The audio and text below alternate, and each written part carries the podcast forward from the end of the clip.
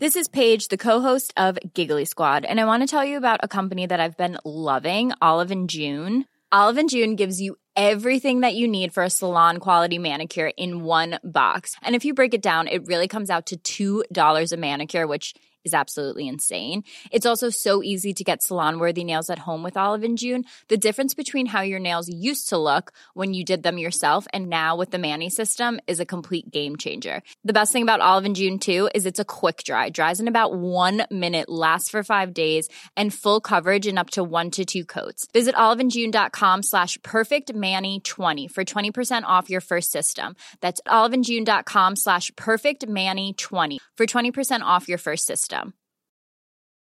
Burrow's furniture is built for the way you live. From ensuring easy assembly and disassembly to honoring highly requested new colors for their award-winning seating, they always have their customers in mind. Their modular seating is made out of durable materials to last and grow with you. And with Burrow, you always get fast, free shipping. Get up to 60% off during Burrow's Memorial Day sale at burrow.com slash ACAST. That's burrow.com slash ACAST. burrow.com slash ACAST. I'm Sandra, and I'm just the professional your small business was looking for. But you didn't hire me because you didn't use LinkedIn jobs. LinkedIn has professionals you can't find anywhere else, including those who aren't actively looking for a new job but might be open to the perfect role, like me. In a given month, over 70% of LinkedIn users don't visit other leading job sites. So if you're not looking on LinkedIn, you'll miss out on great candidates like Sandra. Start hiring professionals like a professional. Post your free job on linkedin.com/people slash people today. I can't believe that all of the conversations we had ended in this. I was just shaking. I think my body was just in shock. Welcome to Betrayal, everyone. I'm your host, Darren Karp, and in this episode, Betrayal takes a whole other meaning. When a radio DJ from Texas moves to California to be with a woman he met online, all hell breaks loose, for lack of a better term here. It's a catfish betrayal involving unspeakable tragedy and deceit. And although my voice might be a little hoarse on this episode, it's because I've just been talking nonstop about this absolutely mind blowing story. And who else who could join me in this discussion about an ultimate catfish betrayal than the catfishing expert himself? You know him from the hit MTV show Catfish or Dancing with the Stars. I mean, he he's kind of the guy that can do it all. It's none other than Nev Schulman. Welcome to the show, Nev. How you doing? Good to see you again. Hey, all right. Thanks for having me, Darren. Is there anything you can't do? You've got to get on Dancing with the Stars. I think you'd be great. Um, no, sir. Uh, I cannot move my body in any sort of real way. I'm one of those like mid 30s girls that like really lets out a deep sigh when they sit into a couch Mm. that's very comfortable. So we'll have to work up to the Dancing with the Stars, I think. I, feel, I just feel like you know, if I got you a couple drinks and you were at a wedding with friends, you'd I, you'd probably move better than you think. Note the uh, operative word there is couple of drinks first and foremost. Yeah. But uh, you know, Nev, I've had the pleasure of interviewing you before, obviously for your incredibly successful show Catfish. You know what? Really sparked your interest in true crime because you kind of have your own catfishing story yourself. Is that the thing that sparked the whole thing for you? I do like true crime, and I do find it fascinating. Uh, and you know, I, I didn't necessarily think I was going to be someone whose job um, revolved around mystery and the internet. At least that wasn't initially what I set out to do. But I find that it's fascinating and interesting, and um, people are by nature uh, unpredictable. And I think when you mix in the element of the internet, it just becomes that much more unpredictable. So I, I'm loving it. Well, good. I mean, you do you do very good work, and I think that's actually a perfect way to kind of get into this week's case because obviously this is called betrayal and catfishing. While might not be true crime, it is a crime of the heart uh, in a lot of ways. How I like to see it, there is romance involved in it, and this episode is no different. So let's get into this week's betrayal episode. So, Alan Lee Lama was a provocative radio DJ in Kingman, Arizona. This guy was known for his shenanigans on and off the radio, big personality, as a lot of radio DJs are.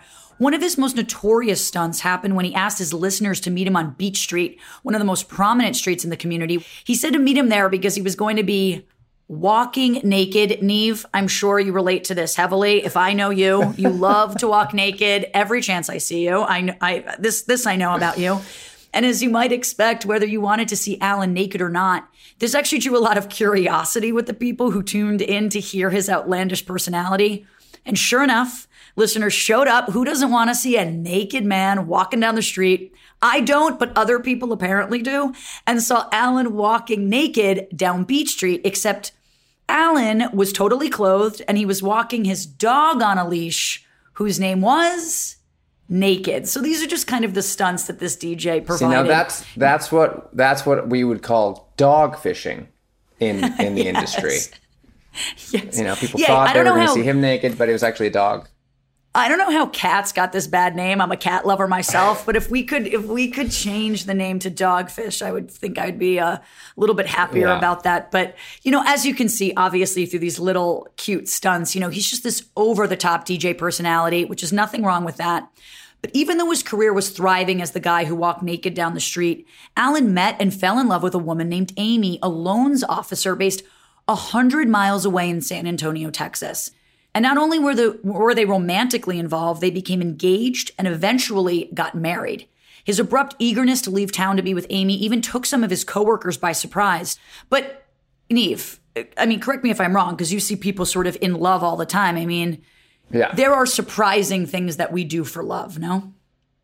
Oh my god. Yeah. I mean, arguably all of the all of history's sort of greatest and worst decisions have probably been made in the name of love. Yes.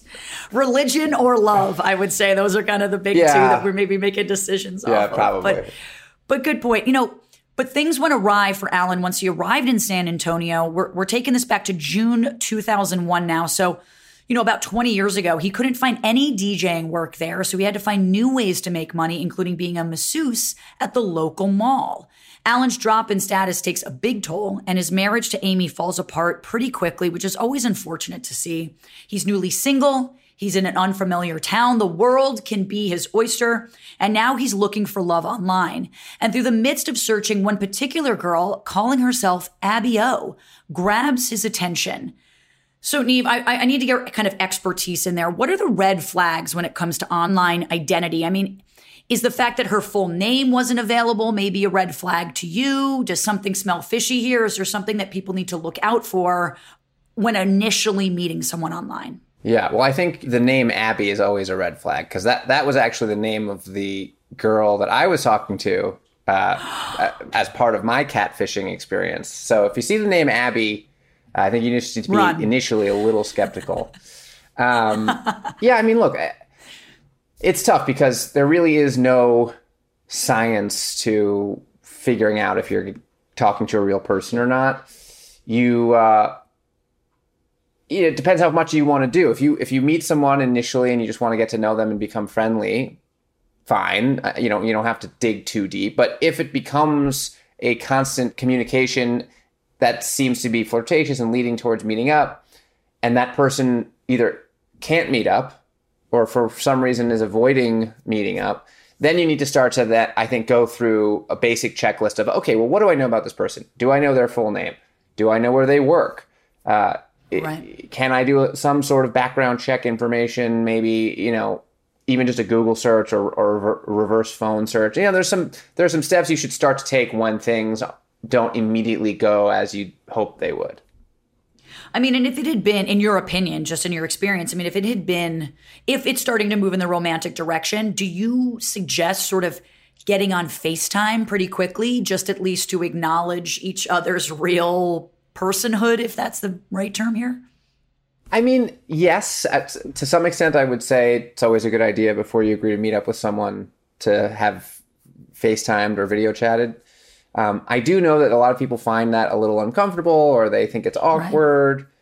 Um, so I, if if you meet someone online and within you know a reasonable amount of time agree to meet up in person somewhere public and and safe and that works out then fine great but if there again if there seems to be some sort of delay or or constant conflict or or scheduling issues or excuses or things come up at that point you have to say okay how much longer am i going to allow myself to pursue this without this Right. person giving me some sort of formal face to face, you know, interaction. And, and as you said before, we do crazy things for love. So sometimes our limits of what we will put up with um, can can contract. Yeah, depending on on how much we're feeling this. Well, Alan and Abby O connected on country music, and it was sort of off to the races with their online romance. I do find that online romances can really escalate very quickly. You know, we all kind of want to connect, I think, with someone, and it turns out Abby is perfect for Alan, but there's one downside. She lives 1,400 miles away in the desert of Southern California. This is a true long distance relationship. They're hitting it off, and Alan begs Allie to come and visit him in Texas, but she won't fly all that way to meet a virtual stranger. But five months later, and, and by the way, let me just say, as a woman, I kind of understand that Yeah. because Oh yeah. he he could be catfishing her. I think you know anyone should want to feel safe, men and women, but specifically for women, I do find that there's might be an extra barrier of entry, if you will, there. Well, five months later, Alan's career luck finally changes. He scores an interview with a radio station in California. And if Abby won't come to San Antonio, he'll go to Victorville, where Abby lives. People have described Victorville as a place that people pass on their way to something more interesting. That's the opposite of what I would like to be called on a date, but it's not all palm trees and beaches like one might think of Southern California. Now, remember, this is basically Death Valley, right? So there's almost nothing going on out there. I would think, Nev, that if I, this is a woman who wants to be a singer, she has career aspirations. I would think if nothing's going on in her hometown, she would at least be more willing to go to Texas in the hopes of being a singer or finding a career like that, especially with a DJ boyfriend that can help her. So to me, this was kind of like an immediate red flag, no? Yeah, it, it definitely seems that way. And I think something to remember I find that whenever you're dealing with someone and logic doesn't seem to apply, like in this case, oh, why wouldn't she want to come to a cool city in Texas where there's career opportunities? You have to remember that people who tend to create and imagine lives for themselves and personalities and profiles often do so because they themselves in real life uh, are not the outgoing, adventurous, motivated person they may present themselves to be. And, and, and in many cases, they feel isolated, they've isolated themselves, and they are afraid Right. of socializing or, or, taking chances or going out, you know, into the unknown. So it makes sense now hearing that, because of course you'd think someone would want to leave their hometown if there's nothing going on there. But in, but in this case, you know, we begin to understand perhaps why she didn't. Right, you're right. I mean, I do think there's an element of online dating anyway that might there could be a certain personality type that kind of gravitates towards Right. it. So that as a baseline, so that absolutely makes sense. And Alan actually arrived in Victorville excited because he'd not only be interviewing for a local radio station, kind of getting back in, you know, back into the saddle with what he liked to do, but he's meeting Abby for the first time. So Alan's waiting around in his hotel room, finally ready to meet Abby, and he gets a knock on his door. The moment has arrived. He's finally going to meet the love of his life. But not yet. Instead of Abby, it's a woman named Kathy who's saying she is Abby's best friend. All right, time out. This is always a bad. This is sign. bad. Whenever, you, Yes. whenever you make plans to meet someone, and a friend or cousin or some sort of acquaintance shows up in their place, you can bet a hundred percent the first thing out of their mouth is going to be bullshit. I mean, it, there's never a reason for that to happen Yeah. and uh, and and oftentimes when it does, not only have you been lied to, but there's a good chance the person who's there in place of you know the one you're hoping would be there is in fact the person you've been talking to. Exactly. And I don't want to make any judgments necessarily, but for me, Right. I mean, it it I personally, if I was meeting someone for the first time that I hadn't met online, I'm not sure I would send a friend to go tell this person something like that happened to me. I I would call the person or I would text Yeah. them or I would interact with them myself. I wouldn't send a liaison, if you will. So Right, already this is getting a little fishy. And Kathy, of course, the friend, has to relay a message for from Abby, apparently. Unfortunately, Abby has been in a car accident earlier that day. Mm-hmm. And mm-hmm. apparently, Abby's okay. It wasn't that serious, and that she was sad she couldn't be there to meet him. But Alan asks to see Abby. Abby refuses. When he finally gets her on the phone, she says there's no way they can meet up right now while she's in the hospital because she looks really bad. And there's nothing mm-hmm. left for Alan to do. But the good news is the trip isn't a total waste. First off, car accident. What are the, what's the likelihood of that happening on that day? But in terms of Alan's point of view, what can he possibly say? Because he can't, he doesn't know this person well enough to be like, no, you're lying. Like, and you, you, you don't want to tell right. someone, no, they weren't in a car accident. So I sort of see. I know. Well, that's tough. It's tough. Yeah. It's tough. It, I no, sort of look, relate to him here. right. I mean, obviously, seeing a real person, in this case, Kathy, showing up at the hotel, definitely makes it feel as though, well, if Kathy's here for Abby, then Abby, if she's real, then Abby must be real. And if she got into a car accident and now, now I obviously feel badly. I don't, I don't want to pressure her or make, or make her feel bad that she won't meet up with me. So you kind of ha- have no choice but to give her the time and space that she she requests. Um, but we, you know, there's something we say on Catfish, um, and I'm trying to remember. I think we call we call them the three C's. Uh, I'm, can, I'm, one of them is a car crash. If if they say they, they got into a car crash, that's often an, an, an excuse. Um, I know the other one of the other ones is cancer. Uh, as terrible as that is to say, people often um, fall back on saying that they or someone in their you know immediate family is is fighting cancer. Um, because again who who would dare uh, question that um, and argue against it? Those are things you can't fight. You can't fight but when you hear them you have to think like you said what are the chances that on the day you were supposed to come see me you got into a car crash you know or what are the chances that on the week of, of the trip we had planned to meet up with each other your grandma has to go in for chemotherapy because she's like newly diagnosed? Like it's not to say those things can't happen. It's just when you mix them with other elements and excuses you have to consider that maybe it's a part of a bigger lie. Web of lies. Yeah and i and i and i think right. that sometimes manipulation is very subtle, especially when you're in it. And so this is kind yeah. of like that first layer of manipulation. And since meeting at the motel, Kathy and Alan strike up a surprising friendship. From then on, they talk and text regularly, usually about the third party here, Abby. Uh, Alan eventually mm-hmm. returns to Texas, working as a masseuse, but his mind is certainly still on Abby, and she's recovering from her accident. But what do we need to know about Kathy, this random person who showed up at his door when he was trying to meet Abby? I mean, let's take a beat here.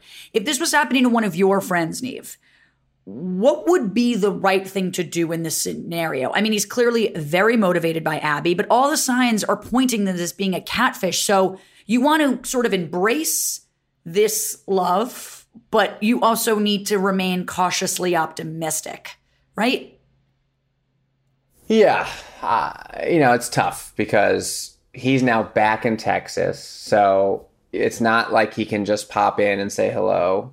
And and it's the strange phenomenon that we've seen now over and over again uh, in the last 10 years making the show, which is that, especially, um, I think when it comes to men, in this case, since we're talking about one, uh, the less you get and the sort of more mysterious a woman is, um, the more desirable she becomes. Uh, and, and it's, you know, sort of an age old technique, right? You know, give someone less and they'll want more.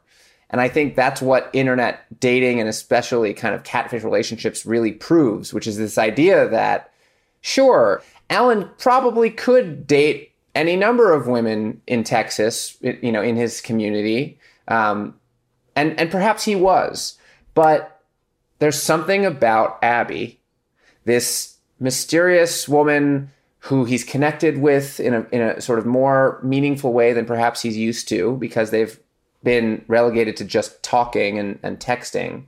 Um, that that connects him and and and draws him to her, and so her life and this this place and and that car accident and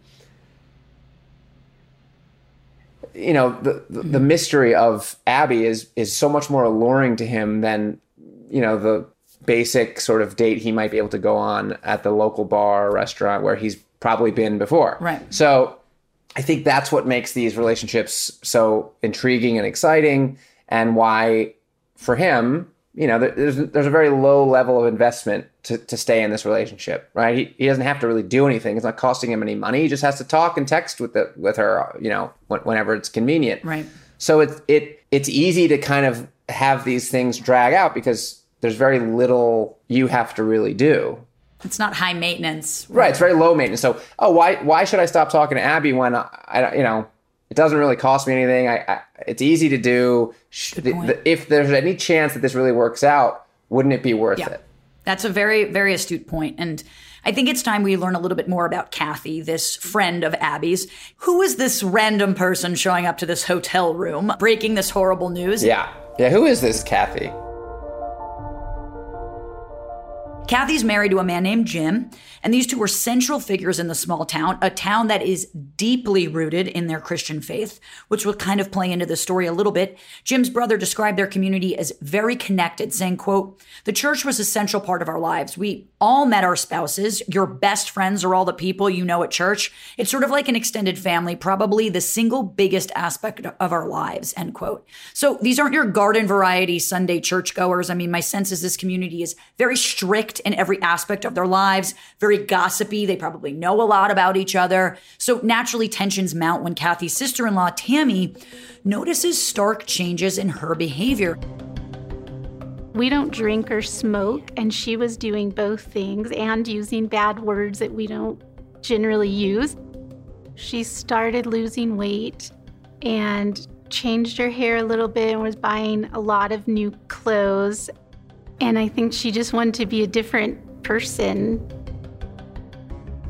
Which, you know, we all sometimes want to be a different person, especially if we grow up in a Yeah. very small town. So I do not begrudge her for this. Now, Kathy was even making Jim feel bad for spending too much time at church and not enough time working out with her. Tammy even remembered Jim telling her that things were bad between the two of them and that it was a complete shock to him. He had no idea. And to make matters worse, Jim finds communication with Alan and was, of course, suspicious about this. But Kathy plays it off like Alan is just a friend. And for what we know, he is a friend. I mean, that's Abby is the connection here, not really Kathy and Alan. And when she needed someone to talk to about Jim, she confided in Alan. They started to become very good friends. And you know, listen, if I found my significant other having deep communication with somebody, uh, somebody else that I didn't know, I might be a little suspect of it. What do you think, Nev? in relation to the experience I had getting catfished, there were some real parallels here because the woman who catfished me was also married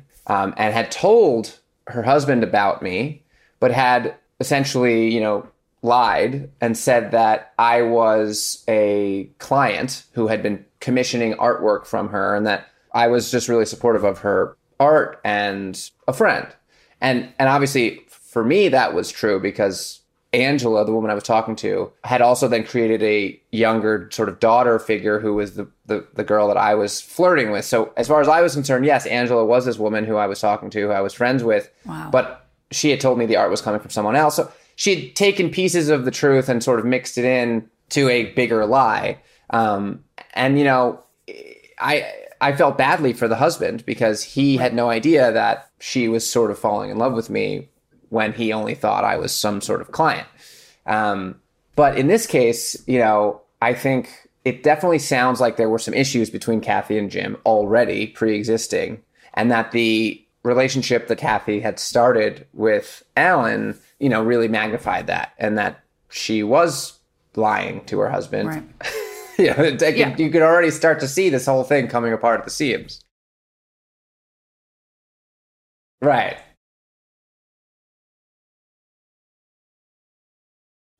Oh, but what I was gonna, what I was also gonna say was, so my uh, wife, um, for the past few months, started an OnlyFans, and to sort of track her pregnancy and and just express herself in an environment that is less judgmental and more positive because she's sick of people uh, leaving comments on her Yeah. Instagram about what she should and shouldn't do and how she should live and represent herself, and she's just over it.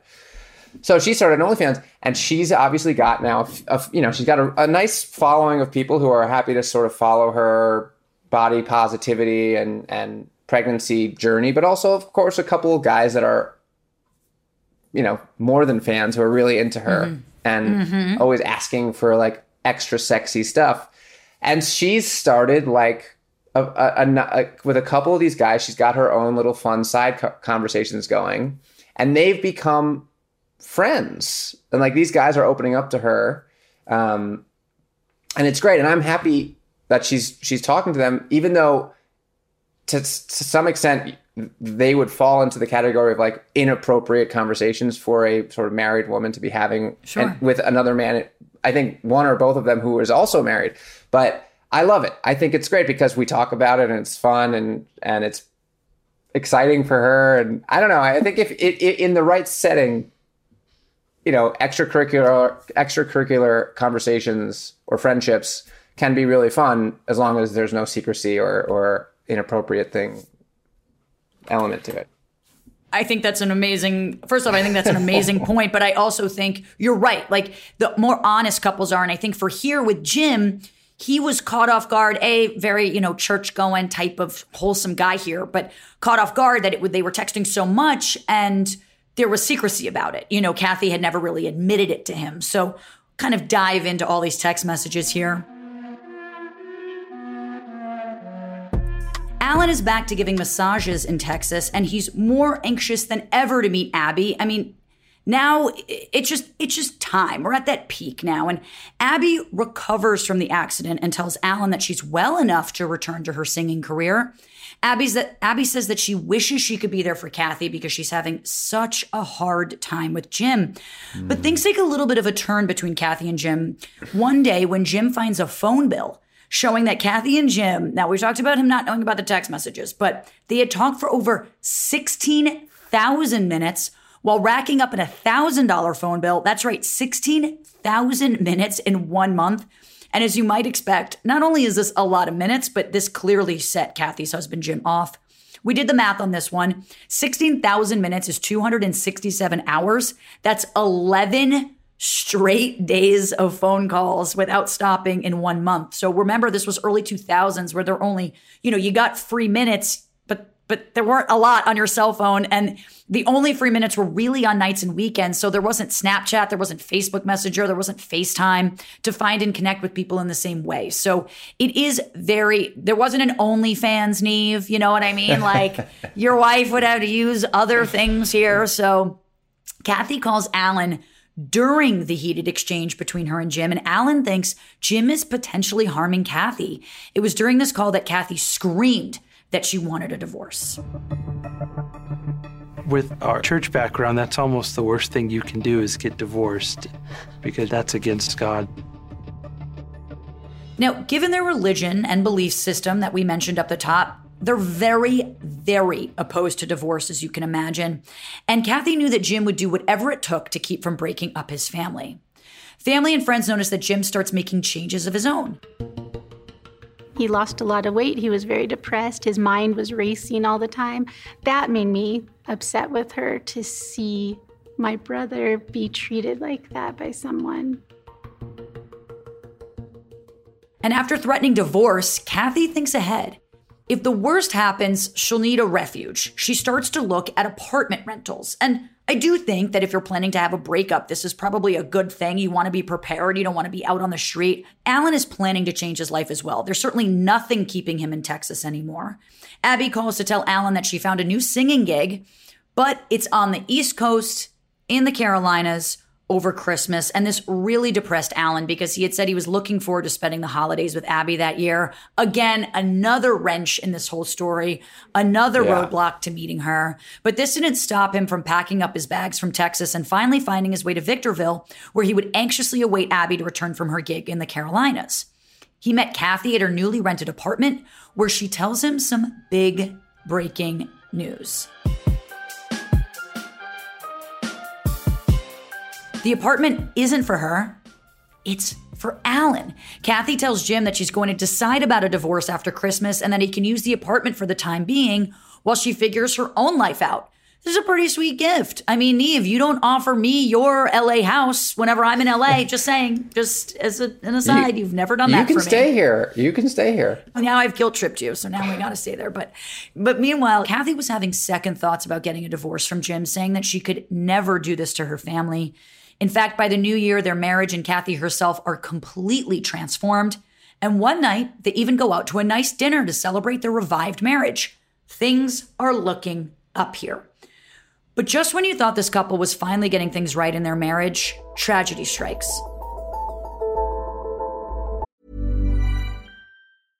Imagine the softest sheets you've ever felt. Now imagine them getting even softer over time. That's what you'll feel with Bowl and Branch's organic cotton sheets. In a recent customer survey, 96% replied that Bowl and Branch sheets get softer with every wash. Start getting your best night's sleep in these sheets that get softer and softer for years to come. Try their sheets with a 30-night guarantee. Plus, get 15% off your first order at bowlandbranch.com. Code BUTTERY. Exclusions apply. See site for details.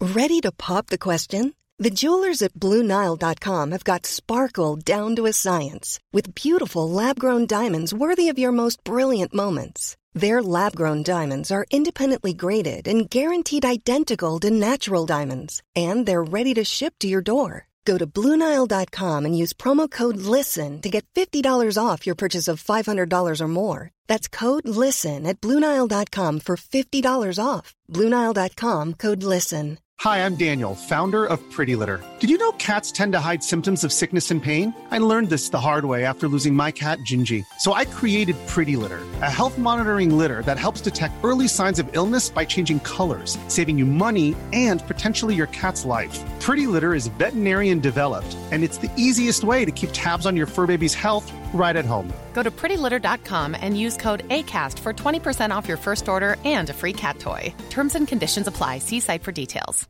Hiring for your small business? If you're not looking for professionals on LinkedIn, you're looking in the wrong place. That's like looking for your car keys in a fish tank. LinkedIn helps you hire professionals you can't find anywhere else, even those who aren't actively searching for a new job but might be open to the perfect role. In a given month, over 70% of LinkedIn users don't even visit other leading job sites. So start looking in the right place. With LinkedIn, you can hire professionals like a professional. Post your free job on linkedin.com slash people today. On January 24th, 2003, police are called to a local burger joint where Jim is found murdered in the car. Kathy, who was with Jim at the time, tells police that she went into the burger joint restroom and came out to find Jim murdered. It's clear to detectives that the cause of death for Jim included multiple stab wounds, a lot of bleeding, and clear signs of strangulation. As investigators process the scene, Jim's next of kin are informed. Tammy described the moment she heard that her brother had been murdered. I immediately started shaking. I sat on the couch and just tried to process it, but it, it it's almost there, there's nothing to compare it to, so you don't know how to feel. You don't know what to do. I didn't cry for a long time because I was just shaking. I think my body was just in shock. Of course, I can't even imagine that call, whether it's a parent, sibling, child, friend, relative. It's just horrible. Kathy agrees to go back to the police station with detectives to unravel what happened that night, but not as a suspect. And before they go, police also notice that the van that Kathy and Jim were in was parked very far away from where the actual bathrooms were at the burger joint, which they found very unusual because if you're going to get go into pee, you're going to park yeah. as close as possible. And listen, I'm a woman. I pee at every rest stop I can possibly find on the road. You're going to go, you're going to park your car the closest you can to that. And at the police station, police began grilling Kathy about what could have happened.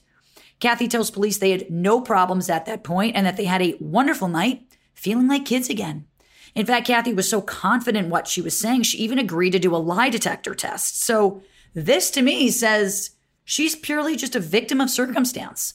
But as police process the crime scene, they realize something very unusual that doesn't exactly match Kathy's account of what happened that night. Let's listen to Sergeant Bobby Dean explain the blood spatter situation.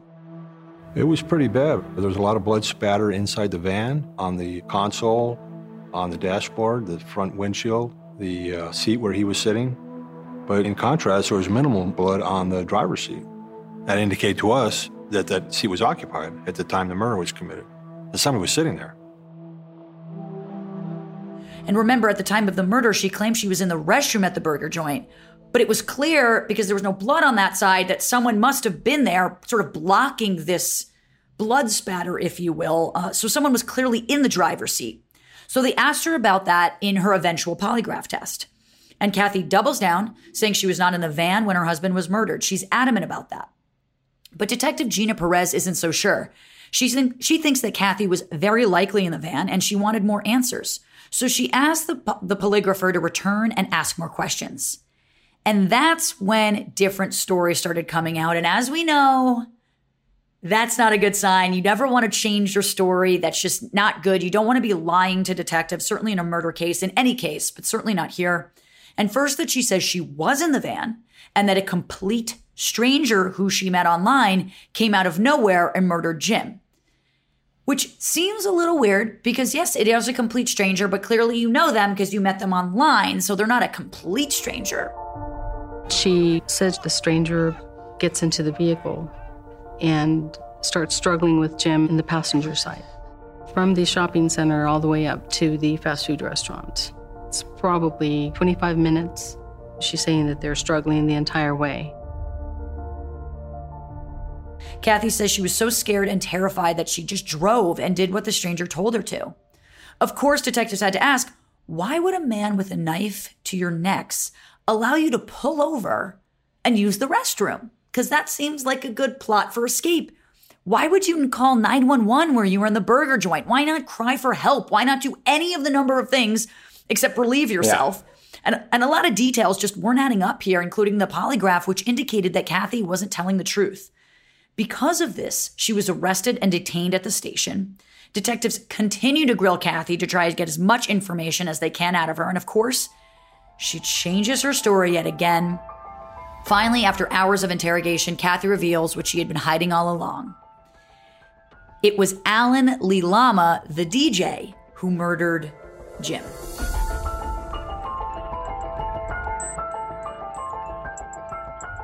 This is kind of big news. Okay. So she goes on to reveal yeah. that she not only knew who Alan was, but that she rents an apartment for him in nearby Apple Valley. Okay, so all of Kathy's story is just breaking apart here. She's really got no facts that she's presented. This obviously spurs the interest of the police, and they go to the apartment with a search warrant in hopes of finding a potential killer there. But when they get there, they find nothing of interest. In fact, Alan, known for his fast talking DJ personality, said nothing. He didn't say a single thing to the police when they arrived at his home, which to me is a little suspect. But again, I, I we can't judge someone's guilt based on what they don't say. That's that's not fair in a court of law. And outside of his house, police find something of interest. In the backseat of Alan's truck, they find the drawstring from a hoodie that is drenched in blood. And this is enough for police to arrest Alan and have the blood on the drawstring tested to see if it does, in fact, belong to Jim. And remember, due to the cause of death, Jim was found with strangulation marks on his neck just hours prior to this. So there could be pieces of the puzzle that are starting to get solved here. Meanwhile, at the station, Kathy is standing by the idea that Alan was the sole killer of her husband. She also tells detectives that Alan was insisting that Jim was a rapist and that Jim needed to be taught a lesson. So just new facts kind of coming out here. Kathy admits she agreed to Alan teaching Jim a lesson, but she denies that she knew anything about a plan for murder. She thought that Alan was just simply going to rough Jim up a little bit, and that when he actually did get in the van, he went crazy. It's also at this time that Kathy reveals the sneaking suspicion that we have all had throughout the entire episode. She is, in fact, Abby O. So no surprise here, right, Nev? I mean, this person's story keeps changing. This is not a good thing. She first doesn't yeah. know anyone. She's in the burger joint. this doesn't sound like a typical night out, does it, Nev? No, it definitely does not. Um, yeah, I mean, uh, everything. I think uh, you know, I'm not a detective the way that uh, you know police detectives are, but it sounded like it was a pretty poorly hatched plan, half baked at best, and uh, it was probably clear to them from the, the second they got there, even just from where they were parked, that something didn't feel right. Um, so, you know, it's surprising considering that Kathy had been, you know, plotting and, and pretending sure. for so long. uh, and had been in the you know had been essentially living a lie and creating excuses and had plenty of time to sort of come up with and premeditate. It's surprising how poorly she planned this. Uh, if you ask me. yeah, no, I agree. And I wonder what's kind of going through Alan's head at this moment because there's a lot going on. We don't know how he's involved in this case, but also like the love of his life that he sort of switched his whole life for turns out isn't real at all. Detectives yeah. grill Alan asking him why he moved to California when he's from Texas. He tells them that he had to move to be with Abby, the woman he met online, but the police realize at that moment that Alan truly has no clue about Kathy being Abby O, and they break the news to him. So his mind just has to be a flutter. So at this point, Alan realizes that Kathy is trying to frame him and tells this to police, saying that Kathy is clearly evil and that he had nothing to do with the murder of her husband, Jim. By this time, detectives are able to review the security footage of the mall where Jim and Kathy were having dinner that night. With Alan still protesting his innocence, investigators examined surveillance footage from the Ontario Mall where Kathy and Jim had dinner the night of the murder. A hooded man who parks his vehicle next to the Quins is seen following them into the mall. And all of these details now start to line up. The stature of the man, the truck, even the hoodie all line up to be the same site of specificity of Alan Lee Lama. And despite all this evidence, Alan is still sticking to his story. He insists that he has not murdered Jim. But all of this isn't quite enough. Investigators need conclusive evidence to tie both Alan and Kathy to the murder, and their computers and cell phones are searched. Now, following the murder, it's revealed that Alan sent text messages to Kathy telling her to get rid of the evidence and make sure there was nothing incriminating left in the van. Facing this undeniable proof that she did conspire with Alan, Kathy at last confesses to her part in her husband's murder and gives her final version of events. When Kathy and Jim are on their way home from dinner, Kathy pulls off the highway into a dead end. She claims that she missed a turn, but it was planned with Alan, who was lying in wait nearby just to murder Jim. During Alan's frenzied attack on Jim, the knife breaks, which I don't know what it takes for a knife to break, but I imagine the sheer force would be a lot. And after the attack, Alan returns to Apple Valley and Kathy drives herself and Jim's body to the burger restaurant. Kathy negotiates a deal pleading guilty to second degree murder and she gets 15 years with a chance of parole. Just keep that in mind. With no evidence of any domestic abuse in her marriage, her motive wasn't revenge. So we don't really know what her motive was here. Kathy also agreed to testify against Alan as part of her plea deal, according to the Los Angeles Times. The tests on the hoodie cord came back as well. It confirmed that they were traces of both Alan and Jim's DNA. In July 2004, Alan Lee Lama is found guilty of murder and conspir- conspiracy to murder, and he gets life with no parole. So Alan gets life, no parole. Kathy gets 15 years with a chance of parole. Of course, everyone close to Jim wonders what Kathy's true motive could have been and why he had to die. Jim's sister Tammy can only speculate on what she thinks happened. I think she saw the murder as a way to get some life insurance money. But I think even more than that, she was so done being the person that was married to Jim and didn't want to have to deal with him anymore. I remember staring at his body and thinking, he was so young and now he's gone. And I thought, I can't believe that all of the conversations we had ended up in this. It's just empty, just an emptiness. He's just gone. I love Jimmy very much. I mean, this is this has got to be one of the most severe catfishes I've ever come across. I mean, here we have Alan, who's the actual catfish victim, uh, and I and I believe like in your show, he would be the guy that we're trying to kind of solve this case for. He's being groomed into being sort of the perp of this whole thing. So you kind of have to wonder if Kathy was ever looking for love or she was kind of looking for this hitman in some sort of way. What do you think, Nev? As I was listening just now, uh, it started to dawn on me too this question of, well, was Kathy's motive from the jump to essentially draw this guy into the Abby character so that she could then befriend him as Kathy and, you know, create this scenario wherein he would do whatever she needed him to do because of and and I think as I say it, I realize it's not possible. Um, and I think one of the things that's so interesting about making Catfish the show is seeing these stories coming into these long relationships, oftentimes years uh, since they've begun, and then unraveling them and realizing that in almost every instance, with very few exceptions, there's never a plan. There's never there's never a thought on the catfish side right. that's like, ooh, I'm gonna make this fake profile so that I can trick some person, drag out a long relationship in the hopes of getting them to do something that like it it's very, very rarely that um, considered. Oftentimes mm-hmm. it's it's just sort of an accidental thing. I feel like making a fake profile because I'm unhappy or I'm bored. Oh my God, someone is talking to me. They're really cute. I want to keep talking to them. And then months go by and oh no, I'm in this relationship. How can I ever tell them the truth? And it rarely is something that people have sort of set out to do.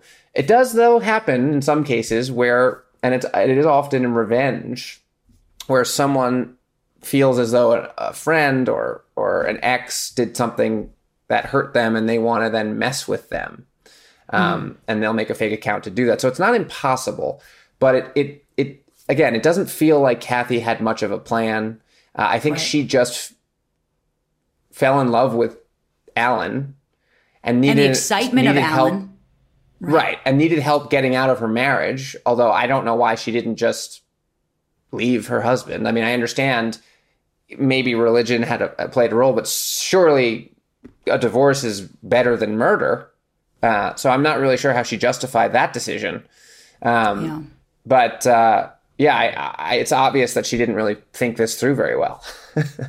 yeah, I mean, often in these things, I always wonder, like, clear, you know, sometimes when you get caught in a lie, it feels easier to just kind of keep going with that lie as opposed to kind of admit the truth. And it's just easy for it to snowball. And you know, did you know that according to a recent study, over 40% of people in established relationships actually met their current partners online? So this is a growing trend that will just continue. And another recent study also showed that nearly one out of every four women actually admitted to having perpetuated catfishing at some point in their lives. And Nev, before we wrap up this episode, you know, you've done so many shows on this and you're an expert in it. And I know in your case it was it was true, but is it usually women catfishing men? Is it even? Is it the other way around? That's a question I've I've heard a lot, and and I don't have a definitive answer. Obviously, uh, it's hard to m- make that exact measurement, but um, from my experience, it's pretty equal. Um, I okay. uh, I don't know if men or women are better at catfishing or more vulnerable or susceptible to being catfished, but um, it seems to be a pretty even uh, phenomenon across uh, all genders. So uh, I don't think it's it's conclusive either way. Yeah, I mean, I think I think we're all I think we all can be as human beings. I think we're all fallible and we're susceptible to our emotions sometimes and the things that we want to see in people. And I'm the forever optimist, but I do believe in kind of doing these betrayal stories that you know it's it's important to kind of keep your head about you and keep your rationality and tell other people what's going on so that way they can kind of be your sources of reason here. Uh you know and keep keep an eye on your wife's onlyfans for catfishing Nev uh you might get a request from darren karp. We don't know if darren yeah. karp is who she says she is. That's right. it, it, I, you know what? one thing that bothers me though is it to me it feels like kathy should have been considered more guilty and then then Alan. That's I mean, what sure, Alan me. may have Alan may have, and and obviously, I'm no way diminishing the fact that he physically may have murdered uh, Jim, but Kathy conspired. She set the whole thing up. She enlisted Alan to do that. Um, to me, that that almost feels worse. That you know, it was her plan and it was her, you know, well, she, right. It doesn't feel like Alan would have. It doesn't seem like Alan would have done anything. We don't know, but it doesn't seem like Alan would have like he wasn't looking to murder someone. He was just she, looking to fall She in manipulated love. him. Yeah, she yeah. she was the the master. She had a master plan, and she she was the puppet master here. I feel like, while right. you know, I, I, don't know. I mean, I don't know what. I, am no, I agree. It's I, but seems seems like a raw deal for for well, not a raw deal for Alan, but I think Kathy should have been equally as punished, if not more so. I agree. It does seem a little wrong. Um, but court of law is court of law, and and you know the evidence. You know, Alan did was the guy who had the hand to the to the strangulation. So in that in that Yeah. sense, I think that's why we view him harshly. But what a tragic story of betrayal with what appears to be multiple victims. Even the killer himself was a victim in some sort of way. And of course. Thank you to the incredible Nev Schulman for joining me on this week's episode. Nev, where can everyone find you these days? What other projects do you have going on before we sign off here? Sure. Yeah. Well, you can find me on all social platforms, just Nev Schulman. Uh, TikTok is my fastest growing platform at the moment. So go ahead, check me out on there. Um, but Yeah. uh, actually, I am really excited because there's a new season of True Life Crime coming out on MTV.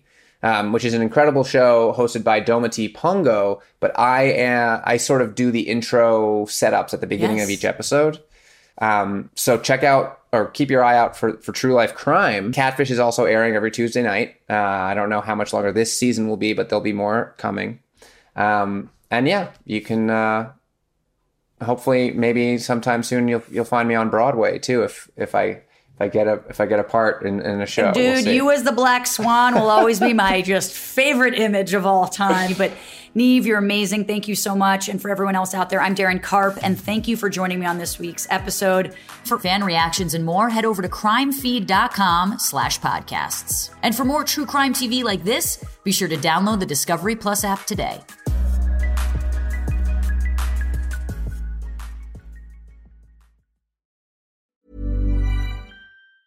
Normally, being a little extra can be a bit much, but when it comes to healthcare, it pays to be extra.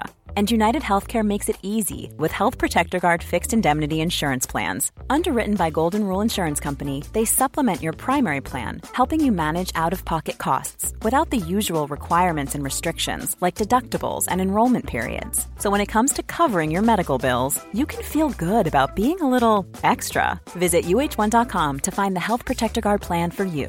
Imagine the softest sheets you've ever felt. Now imagine them getting even softer over time. That's what you'll feel with Bowl and Branch's organic cotton sheets. In a recent customer survey, 96% replied that Bowl and Branch sheets get softer with every wash. Start getting your best night's sleep in these sheets that get softer and softer for years to come. Try their sheets with a 30-night guarantee. Plus, get 15% off your first order at bowlandbranch.com. Code BUTTERY. Exclusions apply. See site for details. Hi, I'm Daniel, founder of Pretty Litter. Did you know cats tend to hide symptoms of sickness and pain? I learned this the hard way after losing my cat, Gingy. So I created Pretty Litter, a health monitoring litter that helps detect early signs of illness by changing colors, saving you money and potentially your cat's life. Pretty Litter is veterinarian developed, and it's the easiest way to keep tabs on your fur baby's health right at home. Go to prettylitter.com and use code ACAST for 20% off your first order and a free cat toy. Terms and conditions apply. See site for details. Planning for your next trip? Elevate your travel style with Quince. Quince has all the jet setting essentials you'll want for your next getaway, like European linen, premium luggage options, buttery soft Italian leather bags, and so much more. And is all priced at 50 to 80% less than similar brands. Plus, Quince only works with factories that use safe and ethical manufacturing practices. Pack your bags with high-quality essentials you'll be wearing for vacations to come with Quince. Go to quince.com slash pack for free shipping and 365-day returns.